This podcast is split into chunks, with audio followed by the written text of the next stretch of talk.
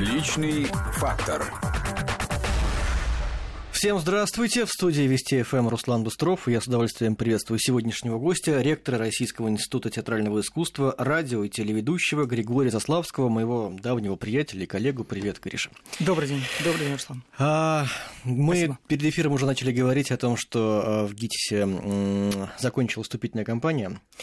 И для тебя Да. она была такая первая полноценная, поскольку ты с Да. прошлого года возглавил этот университет, институт, а если быть Ну, точнее. я считаю, что он университет, но действительно э, с какого-то момента нам всем э, сначала предложили называться университетами, консерватории в ГИКу, ГИТИСу и э, Московскому институту культуры. Э, Потом сказали, нет, все-таки университет это как-то слишком громко, и мы все вернулись и снова называемся институтами. Но я считаю, что действительно и консерватории, и э, в ГИК, и мы – это, конечно, университеты в своих направлениях, потому что специальности вот все какие практически только возможны. Ну и какие ощущения от этой вступительной кампании? А, Ощущения э, такие, я бы сказал, сильные, сильные Так. впечатления, потому что это, конечно, сотни и сотни людей, которые ежедневно э, обивают порог института, которые пишут э, в социальную сеть тебе письма, что вот я не прошла Карбаускис, но для меня это вопрос жизни и смерти, и помогите мне. И э, потому что это самая страшная ошибка, которая произошла вот в жизни Карбаускиса. А, И- то есть она, это же девушка, да? Да-да-да, Она да. его жалеет, не себя, а да, больше... да, да, да, Ну она- вот какая милосердная. Да. Так. И нужно сделать все, чтобы эту ошибку исправить. Но я э, ей постарался объяснить, что я точно не тот человек, который может ей помочь в этой ситуации, что набирает курс мастер, и у Карбаускиса есть свои представления о прекрасном и о тех, кто ему нужен, и- а еще важнее о тех, из кого он может что-то такое вытащить. Э, Потому что он жесткий человек и талантливый, безусловно, очень талантливые люди всегда жесткие. Когда одна очень, на мой взгляд, способная девушка пришла к нему и сказала, только у меня через два часа самолет, он ей сказал, ну и идите, а то опоздаете. Вот, и э, девушку даже фактически, ну, то есть она ее послушали, но Ну, странно, дали- с таким заявлением Да, приходить. да, То да, есть такие распальцованные, что ли, приходят нет, не абитуриенты? распальцованный, просто она учится у себя во Владикавказе и э, решила, что она посредине экзаменов э, сорвется в Москву и поступит между делом в ГИТИС. А все-таки между делом поступить невозможно э, потому что это серьезнейшее испытание, в том числе психологическое тоже. Хотя мы в этом году постарались какие-то э, муки, мученические из жизни наших абитуриентов исключить. Э, Запустили электронную запись э, на прослушивание, когда можно было онлайн записаться, потом получить ответ, прошел ты или не прошел, потому что э, в прошлом году даже, да и в начале этого года, пока мы не запустили, это были ночные Дежурство? э, дежурства с перекличками через Ага. каждые два часа. Особенно меня в таких случаях пугает перекличка в 4 утра, когда еще ни метро, ничего.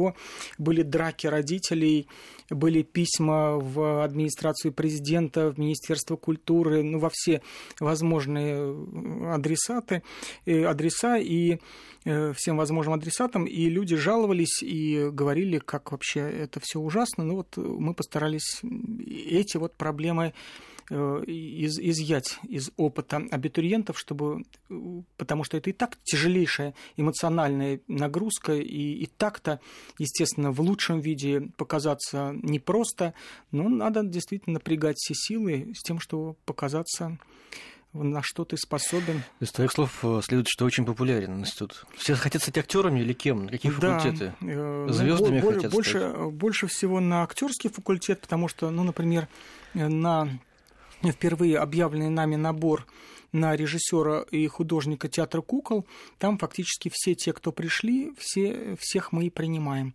То есть, по-моему, там 11 заявлений и 9 человек мы принимаем. Но другое дело, что это э, платное э, обучение, хотя нам э, один из главных наших банков дал полтора миллиона, и мы их э, как раз вот на обучение э, этих пятерых студентов.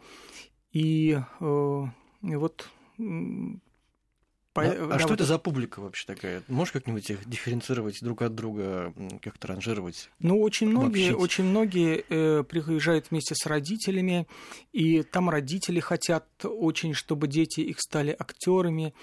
Э, на актерский факультет Миндаугас Карбаускис он прослушал 4000 человек, даже больше 4000 человек. Это в основном человек. из регионов, э, очень, из Очень много приезжает из регионов, даже когда у нас был день открытых дверей, многие прилетели из разных городов. А, были анекдотичные ситуации, когда, например, на прослушивание к Кончаловскому пришли люди, и им сказали, что э, там, ну, была же запись, объявлено по телефону, и все записаны. Ну хорошо, всех иногородних и мы прослушаем, и уж точно прослушаем тех, у кого билеты на сегодня. И э, родители, не сделав даже шага в сторону, тут же стали звонить э, в железнодорожные кассы и заказывать билет до ближайшего города Владимира, чтобы у них на сегодня был билет, чтобы их прослушали. То есть вот такие довольно находчивые э, были у нас... Много ли талантов? Талантов по-прежнему очень много, и этот талант может быть в самом далеком уголке России, и это не обязательно дети актеров, и э, сына одного народного артиста мы не приняли, он, правда, прошел в другую театральную школу, зато, по-моему, у нас э, приняли сына другого народного артиста, но э, это все это все очень серьезные конкурсы. Ну, например, вот сейчас у нас будет на третьем, по-моему, курсе, нет, на четвертом курсе учиться. Э, Елизавета Янковская, внучка Олега Ивановича, она сначала поступила в школу-студию МХАТ, отучилась там, по-моему, два года, потом бросила и поступала заново, проходила все вот эти туры э, на режиссерский факультет к Олегу Львовичу Кудряшову, и, на мой взгляд, это одна из самых э, интересных актрис на этом курсе, ну, студенток актрис, и тут уж нет никаких сомнений, что ее приняли не за принадлежность к той или другой фамилии. Нет, дети, дети тоже поступают, но к ним нету какого-то особого э, внимания, снисхождения, ну точно нету. Ты же сам заканчивал этот э, Да, я сам заканчиваю вуз. ГИТИС, и э, другое дело, что я учился на театроведческом факультете, и э, Инна Соловьева, который я поступал, она, по-моему, все делала для того, чтобы не было ни одного э, блатного. Э, когда уже курс был набран, выяснилось, что все чьи-то родственники, но она нас принимала не как родственников. Ну, я не поступал как родственник, там, как, как кто-то там, э, за кого там кто-то замолвливал слово, но в итоге все, конечно, были не случайные. Но это не было никак, э, да, не то, что вот там говорили, ой, да, вот это там племянник такого-то, вот ему поставьте четверку там или пятерку. Вообще, э, это я э, все больше и больше понимаю, вот уже второй год, и первая такая от начала и до конца кампании, действительно, что вот по блату никого невозможно принять в ГИТИС. Э, потому что если э, человек совсем не готов, или если э, просто человек несерьезно готов, то ну, в это же время сидит еще четыре человека в аудитории и прослушивается, и сразу же станет это... Да и самое главное, что Женовач, Карбауский, Скончаловский, кто-то еще, это все люди, которые фактически выбирают себе семью – на которые они будут тратить жизнь ближайшие 4-5 лет. Тратить жизнь на тех, э, кто этого недостоин, никто из этих людей не будет. И поэтому выбирают талантливых. Другое дело, что потом, там, ну, например, из 15 человек, по-моему, кто закончил в этом году уже Новача, он 11 человек взял к себе в театр, в студию театрального искусства. А из этих четверых, э, там несколько, по-моему, двое, они решили не продолжать заниматься актерским делом. Там кто-то в музыку уходит, кто-то чем-то еще еще будет заниматься. Там девушки иногда замуж выходят и бросают актерскую профессию. Но, в принципе, конечно, те люди, которые идут, они себя довольно быстро происходит вот это понимание того, что это не летняя прогулка на свежем воздухе, в приятном обществе, что, в общем, это огромный труд и очень тяжелое ремесло, психологически очень тяжелая профессия и э, вообще профессия, которая, как и любая другая профессия, требует каких-то элементарных и неэлементарных профессиональных умений. Вот это вот, пожалуй, наверное, самое главное. Ну вот ты сказал сам, что закончил театроведческий факультет, и в то же время одним из первых твоих решений было объединить театроведческий и продюсерский факультет, угу. что вызвало огромный скандал. Ну, Ты уже объяснял, чем это решение было вызвано. Удалось ли спустя год почти? Угу, д- полгода. Полгода, да? да. Как-то справиться с этим скандалом, договориться и убедить людей в своей правоте? Значит, э, я считаю, что э, положительный результат этого менеджерского решения этого э, во многом, наверное, провокативного решения, но это моя природа, и положительный итог очевиден для меня – потому что и тот, и другой факультеты задумались о том, как нужно меняться. Я вот только что перед самым э, уже завершением э, приемной кампании буквально неделю тому назад получил от Алексея Вадимовича Барташевича, профессора и заведующего кафедрой зарубежного театра и одного из выдающихся э, профессоров ГИТИСа, э, получил от него большое такое вот э, письмо. Это результат работы рабочей группы театрологического факультета по тому, как реформироваться как менять театрологический факультет. И там, в общем, довольно серьезно признаются проблемы сегодняшнего театроведческого факультета. И театроведения, и театроведческого факультета, потому что есть кризис театроведения, но есть и кризис конкретного театроведческого факультета. Э, в Петербурге намного интереснее сегодня. И конкурс тоже был э, последние годы выше э, на театроведческий факультет. Как это не смешно, но многие кричали, когда возникла эта история, что вот этим вот предложением об объединении ректор обрушит конкурс, никто не пойдет на театрический факультет. Конкурс-то был выше, чем в прошлом году. На заочное отделение конкурс был выше в пять раз. В прошлом году конкурс был 1,2 человека на место, 1,2. А в этом году 6 человек на место. А на э, дневное э, был конкурс больше 6 человек на место. В прошлом году было меньше э, тоже. И э, поэтому, наоборот, эта история привлекла э, внимание к театроведческому факультету и к театроведению как науке, потому что, э, собственно, это самая главная проблема, потому что э, все мои э, предложения, они были связаны именно с тем, что и театроведение находится в кризисе, но в еще э, более серьезном э, положении находится сегодня театроведческий факультет ГИТИСа, где кто-то говорил, он науку убивает. Какую науку? За прошлый 2016 год была защищена одна единственная диссертация. Где эта наука? Я буду счастлив поддержать эту науку и буду ее поддерживать. Но для этого нужно, чтобы была наука. Где ученики? Ничего этого нету ведь, к сожалению. А почему театроведение в кризисе? Э, ну, есть объективные причины, безусловно. То, что э, э, просто как шагриневая кожа сокращаются места, где э, можно приложить свои молодые силы.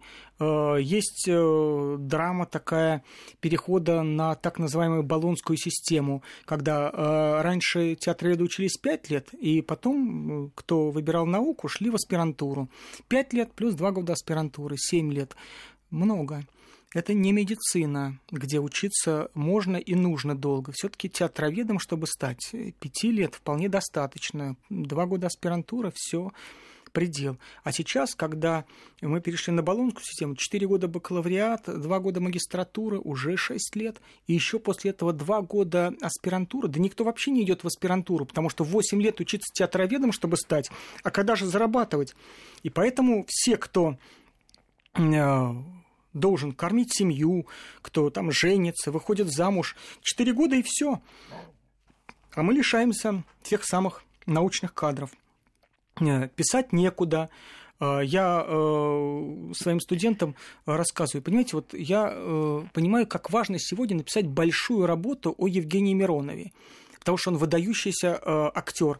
Я думаю, Значит, во-первых, у меня нету месяца, чтобы ходить в театр и смотреть его работу. А нужно же по несколько раз посмотреть спектакль. Потом я понимаю, что хорошо, я буду ходить. Где у меня время, чтобы написать эту огромную статью? А если я ее напишу, где я ее опубликую? Негде. А, а кто ее а прочтет? Читают, да, да, да. Ну, театр сейчас, по моему ощущению, невероятно популярен. Да, согласен. Очереди, цены на билеты, дай боже, стоят. Да. Почему же тогда не читают театральную критику?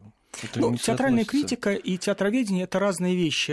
Театроведение это, естественно, то, что э, ближе к такому философскому э, пониманию мира. И таких читателей серьезных сегодня меньше, чем в середине 80-х годов, например. Мы сейчас должны сделать небольшую паузу. Напоминаю, что у нас в гостях ректор ГИТИСа, телерадиоведущий Григорий Заславский. Личный фактор.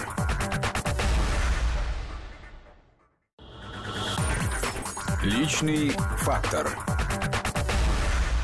Продолжаем разговор. На студии ректор Российского института театрального искусства, радио и телеведущий Григорий Заславский.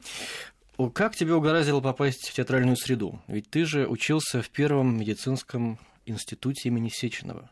На, да, на какого это, врача? Э, это не на врача, потому что я, э, естественно, моя мама очень хотела, чтобы я был врачом, потому что моя бабушка, которую я не застал, она была врачом, она училась еще до революции. Каким в... врач? Она была, но она была, э, э, так получилось, что она получила образование в, начинала в Сорбонне, заканчивала университет Монпелье еще до революции. И э, э когда случилась революция, она закончила какие-то курсы врачей, и э, потом уже при советской власти она всячески скрывала это свое французское образование, хотя угу. у нее была защищена диссертация, она у нас дома есть по э, раку груди. Э, э, э, значит, соответственно, гинекология, а работала она в последние годы жизни в, врачом-терапевтом в обычной поликлинике и, ну, и консультировала всех соседей, знакомых, угу. рода принимала у соседей, все что угодно. И э, э, моя мама, поскольку она сама не стала врачом, она очень хотела, чтобы я стал врачом. Я не мог э, пойти Отка- против мамы. Да, я ее очень любил и люблю. И э, поэтому я готовился к поступлению в медицинский, но перед самыми почти что экзаменами я пошел на день открытых дверей в первый мед, и там показывали фильм «Срочные роды». И когда там в кадре стали отходить воды. Тебе тут я плохо? Пот... Да, тут я потерял сознание. Что, серьезно? И... Прям? Да, да, да. Натурально потерял сознание? Да, да, натурально. И поэтому я понял, но отказаться от медицинского института я уже не мог. Я закончил э, подготовительные курсы э, при биофаке МГУ. Я был очень хорошо подготовлен к экзаменам и по биологии, и по химии. И э, поэтому я быстро переориентировался и поступил на фармфак. И, угу. как мне говорили мои родственники, ты будешь, будешь же страшно востребованным человеком, директором аптеки, потому что мальчики все становились сразу директорами аптеки. И ну, так вышло, что в то время всех призывали в армию, и я после второго курса тоже э, был призван в армию. И после армии я э, при э, непосредственном участии моего друга Димы Бертмана забрал документы из мединститута и подал их в ГИТИС и поступил в ГИТИС. А в армии где ты служил? Э, я служил в самых страшных, э, как считал, железнодорожных войсках, но э, это было время, когда призывали всех. И поэтому у нас была фантастическая интеллектуальная среда. У нас в части было примерно 95% Кавказа. Это были чеченцы, причем в основном призванные из Москвы. То есть они были нашими земляками. Они так себя считали, и это тоже очень сильно облегчало нашу службу. И... А в каком регионе? Э, да, и, соответственно, это была э, войсковая часть э, под Днепропетровском, Новомосковск 5, наверное, сейчас его переименуют хотя название было при Екатерине дано этому городу. И второе, второе место дислокации нашего батальона было под Саратовом это Курдюм и Иргиз. Ну, я сейчас слушаю, ты расскажешь станции. мне, что ты участвовал в самодеятельности в армии. Никакой самодеятельности. Выступал я в хоре, никогда, в театре армейском. Никогда. Нет? Вообще у нас не было никакой самодеятельности. Мне предлагали, естественно, быть э, э, санинструктором, но э, мне было предложено еще в самом начале службы более интересная Э, специальность кодировщика, и поэтому это были два Чего года. Такой кодировщик? Кодировщик это секретная часть, и это были два года интереснейшего общения с э, очень умными людьми. И очень довольно любопытная специальность, и и э, потом замечательная библиотека была в части, очень хороший круг общения с студентами МГУ, Э, других московских и других вузов. Ну, у нас была часть, вот я говорю, 95% было с Кавказа, все остальные были студентами лучших но, вузов ну, а что страны. повлияло-то все таки Каким образом? Нет, ну я же, я, же до, я же до медицинского института э, тоже очень любил театр, ходил а. еще в школе в театр, и я никогда не хотел быть актером, и режиссером понимал, что я не могу быть, это совершенно другое мышление. А писать про театр в том числе я начал, э, и в том числе и про театр, еще до э, медицинского института я издавал э, рукописный журнал тиражом 10 экземпляров, печатал его на пишущей машинке, и даже вот ушедший на днях из жизни Игорь Галамшток, который был хранителем самой большой коллекции сам издата в Европе э, при Бременском университете даже предлагал мне э, выкупить у меня экземпляр этого самого журнала, где печатались в том числе известные сегодня люди, например, Евгений Бунимович. А это были твои друзья, твой круг общения? А, ну, с Бунимовичем мы не были друзьями тогда, просто я ему позвонил и сказал, что я делаю самый а ты сам самодеятельный... что ли? Да-да-да, самоде... две закладки по пять экземпляров. Даже, ну, я не понимаю, кто тебе привил это искусство, это, эту любовь к искусству театральному? Ну, родители ходили Ты помнишь, со мной может быть, свой первый поход в театр? Что-то, что такое вот потрясло тебя там? однажды? Да, ну, я очень любил «Современник», и все детство я ходил в «Современник», и, ну, было на Таганке, естественно.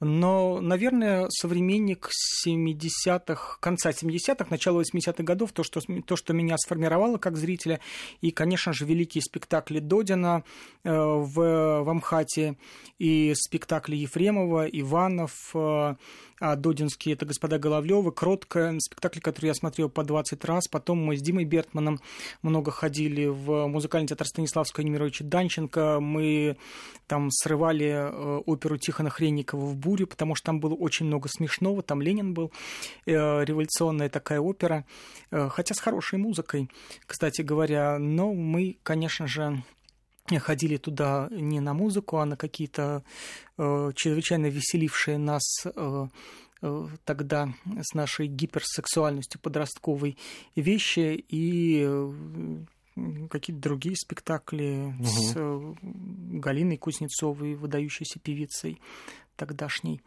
Вот. В Большой театр ходил, но Большой театр на меня такое сильное впечатление не произвел, хотя в первом спектакле, на котором я был и слушал я эту оперу «Садко» с четвертого яруса, это был дневной спектакль, и тем не менее там пели и Огневцев, и Архипова, и кто-то еще из известных народных артистов. И ты пошел в ГИТИС. Да, на театралический по факультет. рекомендации, по совету Бертмана. Да, он мне сказал сейчас или никогда. Так, я сказал сейчас. Да, да, да. Потом ты стал директором э, Геликон опера. Это очень это, это было такая... в 20 лет. Это была такая абсолютно авантюрная с моей стороны история.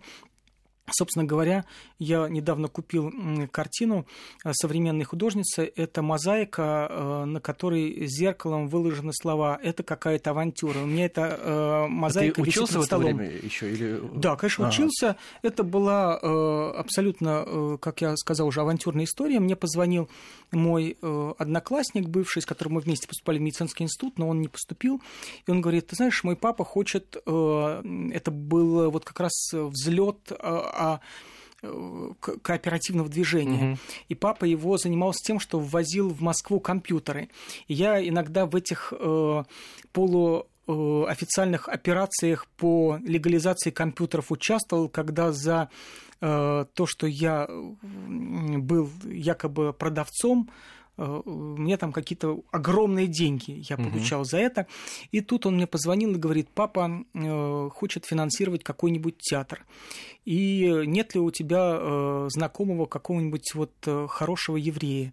Потому что папа хотел финансировать театр почему-то именно по этому национальному признаку. Я говорю, да, и у, у него был какой-то там Шульц или Шварц, угу.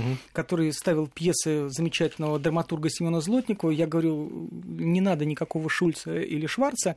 А есть э, потрясающий Дима Бертман, у которого я знал, Э, был уже, э, он репетировал Мавру Стравинского.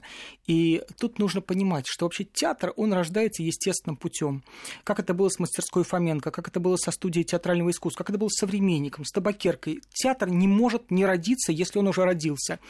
И поэтому вот это вот счастливое истечение обстоятельств, это э, не было бы э, Пашковского Александра Юзефовича, который дал деньги, был бы кто-то другой.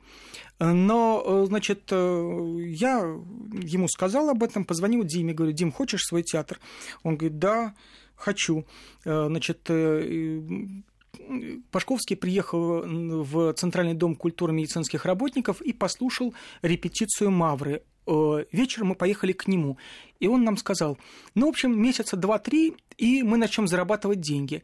Мы ему говорили, Александр Юзефович, мы в экономике не специалисты, но мы вам честно скажем, никогда вы не будете зарабатывать деньги.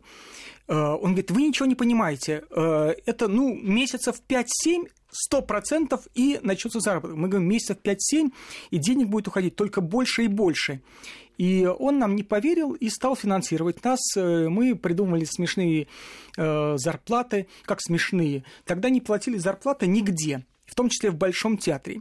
И часть солистов, которых пригласил Дмитрий Александрович, были солистами Большого театра.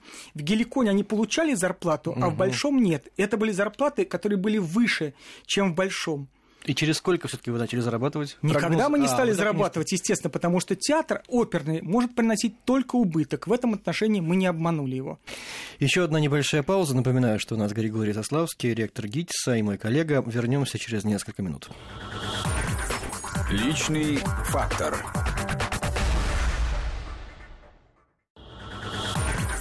Личный фактор. Возвращаемся в студию. У нас ректор Российского института театрального искусства, радиотелеведущий Григорий Заславский, который как раз э, рассказывал о том, как он был директором Геликон опера в 20 лет. Э, в 23. 23, да? И сколько по времени ты был этим директором? Э, это было месяцев, наверное, 9 или 10, потому что спустя 7 месяцев Пашковский, человек, который давал нам деньги, он понял, что убытки, убытки растут, а прибыль как-то никак не маячит на горизонте. Но мы, мы ему честно об этом говорили. Ну, да. Значит, зарплата э, была у солистов 200 рублей в месяц, это был 90-й год, у Димы была 300 рублей в месяц, у меня э, Дима э, Бертман хотел, чтобы я тоже получал столько же, сколько он, я сказал, нет, я не могу, потому что, ну, я, в общем, к этой истории никакого отношения не имел, я просто их свел. свел да, да угу. хотя Дима говорит, ну, как бы тебе придумать название? Ты знаешь, самый главный человек в оперном театре на Западе это генеральный менеджер, general manager. Значит, ты будешь генеральным менеджером. И есть афиши, и в том числе они и в театре хранятся у меня, где на первом спектакле написано генеральный менеджер Григорий Заславский, но это, естественно, смешно.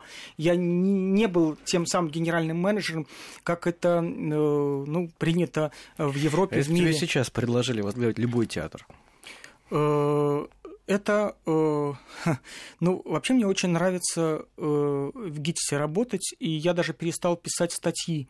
Совершенно почти, э, ну, в общем, почти перестал.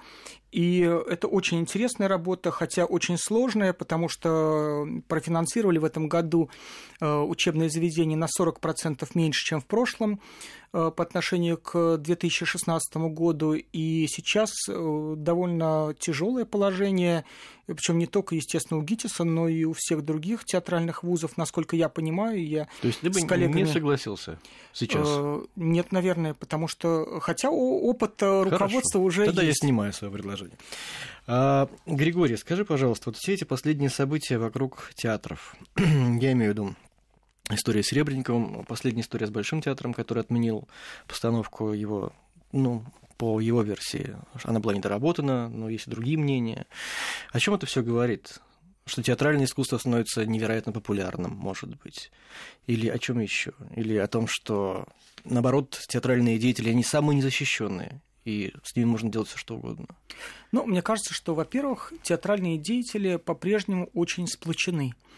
Да, вот история с э, арестом э, Алексея Малобродского, история с э, арестом Юрия Итина показывает, как театральные деятели, даже если, например, признают потом, что в действиях того и другого были серьезные нарушения, да, они показывают, как они умеют объединяться, чтобы защищать своего.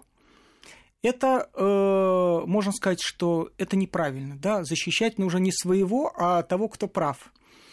Но э, способность защищать своего, это тоже очень важное, э, очень важное качество в России с опытом Советского Союза, когда людей Э, учили на протяжении многих десятилетий э, не тянуть тем, чтобы отказываться от своих, э, от родных, если в их действиях обнаружатся черты измены родине, там чего-то еще, и, может быть, вот это вот даже неверно понятое желание защитить своего, оно может быть даже и Э, то есть э, мне кажется, что в этом есть и хорошее. Хотя, конечно, защищать нужно э, тех, кто не виноват.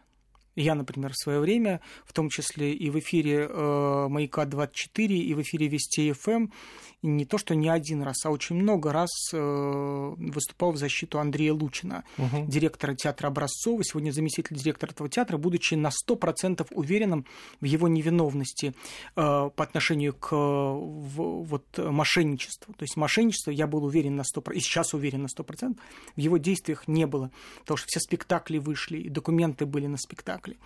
И мне кажется, вот в таких ситуациях нужно обязательно защищать, но нужно э, точно так же и давать возможность спокойно следственным органам проделать свою работу и, естественно, сделать все для того, чтобы истина была а, а, обнаружена. Что касается Нуриева, то, э, опять же, в эфире Вести ФМ, эм я уже об этом говорил, мне кажется, что Владимир Георгиевич Урин не раз доказал свою способность и э, чудесное умение сохранять независимость и э, умение отстаивать свою точку зрения на то, что можно, а чего нельзя в театре.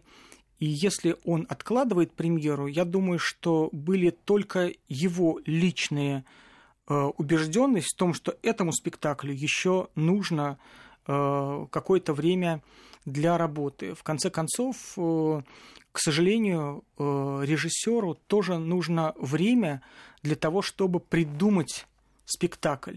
И когда я не видел спектакля Нуриев, я видел эти фрагменты, которые uh-huh. существуют сегодня, выложены в Ютубе, но я понимаю, что за два месяца выпустить два спектакля очень сложно. А в общем, мне кажется, невозможно. Кирилл э, Сребников только-только выпустил премьеру Чацкого в Геликон опере. Вот э, после этого мгновенно э, пере, э, идти, перейти в Большой театр и выпустить сложнейший балет вместе с Юрием Посоховым Нуриев не так-то просто. Поэтому я э, вижу для себя э, возможность для того, чтобы Владимир Урин был прав, и что он нигде, ни словом не слукавил, ни мыслью нигде, говоря о том, что все дело в неготовности. То есть я э, вижу основания для этого, но это мои предположения. В одном из интервью ты говорил, что со временем много чего переосмысливаешь и начинаешь жалеть о том, что кого-то ругал в своих критических публикациях когда-то. Угу. Много вот таких вещей. О чем ты больше всего жалеешь? Ну, я,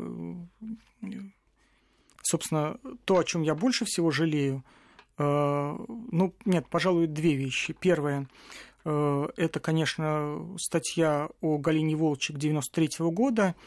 Э, я до сих пор считаю, что это была моя очень серьезная ошибка, но я имел возможность попросить прощения у Волчика, и она меня простила. Но это не значит, что я там себя простил. Но почему вот. ты должен себя прощать? Ты ведь думал на тот момент так искренне. Да, конечно. Естественно, нет. Тогда я считал, что это правильно. Но потом я... Э, нет, были какие-то вещи, которых я просто не знал. Угу. Там э, э, я в этой статье написал, что там в, в «Современнике» работала э, не очень вежливая э, кассир Э, в билетной кассе, который там спустя какое-то время ушла из жизни. Там, и когда вышла статья, мне один известный критик, э, смеясь, сказал, ну вы же знаете, что это была мать Галины Борисовны Волчек, а я этого не знал. Вот. Э, а эта статья вышла в день ее юбилея. Вот, и э, вот это вот э, невольная обида, но серьезная, которую я нанес. Об этом я жалею. Ага, и еще я жалею э, о том, что я категорически не принимал э, летучую мышь Григория Гурвича, его уже нет в живых. Угу. Я этот театр в том виде, в каком он был, не принимаю и сейчас. И я не принимаю название «летучая мышь», но к тому, что делал Гурвич, я сегодня отношусь с большим пониманием. И э, вижу в этом э, в том числе и положительное. Но я и сейчас считаю, что э, он не имел права брать название «летучая мышь», э, потому что, и я тогда об этом писал, и сейчас повторю, что э, Федор Балиев за право сохранить летучую мышь заплатил э, изгнанием из России, самоизгнанием э, и нищетой, э, в которую он умер в Нью-Йорке, за право вот этого безмятежного веселья. И поэтому брать чужое название, за которое кто-то заплатил жизнью, кровью, ты не имеешь права. Придумал свой театр кабаре, придумывайся Э, как Понятно. называть. А Придумай, первую рецензию называть. свою помнишь, 89 Да, конечно, в московском а комсомольце. А была? Это была рецензия на замечательный совершенно спектакль «Настоящая» Александра Пономарева, э, режиссер. Разгромил тоже? Нет, Нет э, похвалил? похвалил. Это был спектакль по Велимиру Хлебникову. Это было очень интересное тогдашнее режиссерское начинание. Называлось оно «Творческие мастерские Союз театральных деятелей РСФСР». И это такая замечательная лаборатория Э, такой вот э, э, такой вот инкубатор, из которого, по-настоящему инкубатор во всех смыслах, из которого вышли многие выдающиеся режиссеры сегодняшние, ну, кто-то более известен, кто-то меньше, Макеев, Мерзоев, Космачевский-младший, Клим и так далее, Пономарев. Ты не хочешь быть директором никакого театра. Тогда Нет. какая мечта? Мечта, э, чтобы ГИТИС вошел э, во все международные рейтинги, и вот э, набираешь в интернете, во всех международных поисковиках пять лучших театральных школ мира, чтобы там были не только три американских и две английских школы, но обязательно ГИТИС, потому что по праву мы там должны быть. Но вот мы на этой неделе встречались с представителем европейским по Восточной Европе одного из рейтингов, она живет в Лондоне, для того, чтобы российская театральная музыкальная школа попала в эти рейтинги, при том, что, естественно, и школа студемхат, и Щука, и Щепка, и ГИТИС, и ВГИК – это выдающиеся театральные школы. Но для того, чтобы мы попали э, в, в это, нужно 400 отзывов иностранных студентов. Мы начинаем их собирать. А, детей как ты приучаешь к театру своих? Как они а, относятся к этому виду искусства? Миша, Миша э, мой старший сын, э, ему везет, э, он, когда идет со мной в театр, это всегда очень плохой спектакль. Федя ненавидит театр, э, младший сын, он не ходит, а Асе пока везет. Она была на многих хороших спектаклях. Но они не собираются быть ни актерами, ни критиками. Ася хотела поступать в ГИТИС, я ей так сказал так. Ей же легко будет поступить. Думаю, что нелегко. У нас, повторяю, детей, у нас многие дети педагогов поступают только на платное. Э, то есть и э, что у ты нас, сказал? Э, я и сказал, Ася, ты с четырех лет везде читаешь одно стихотворение Соловьи, вот с детского сада, выучи второе, тогда приходи. Спасибо большое. Напоминаю, что у нас сегодня в гостях был ректор Российского института театрального искусства, радио и телеведущий Григорий Заславский. Спасибо. Личный фактор.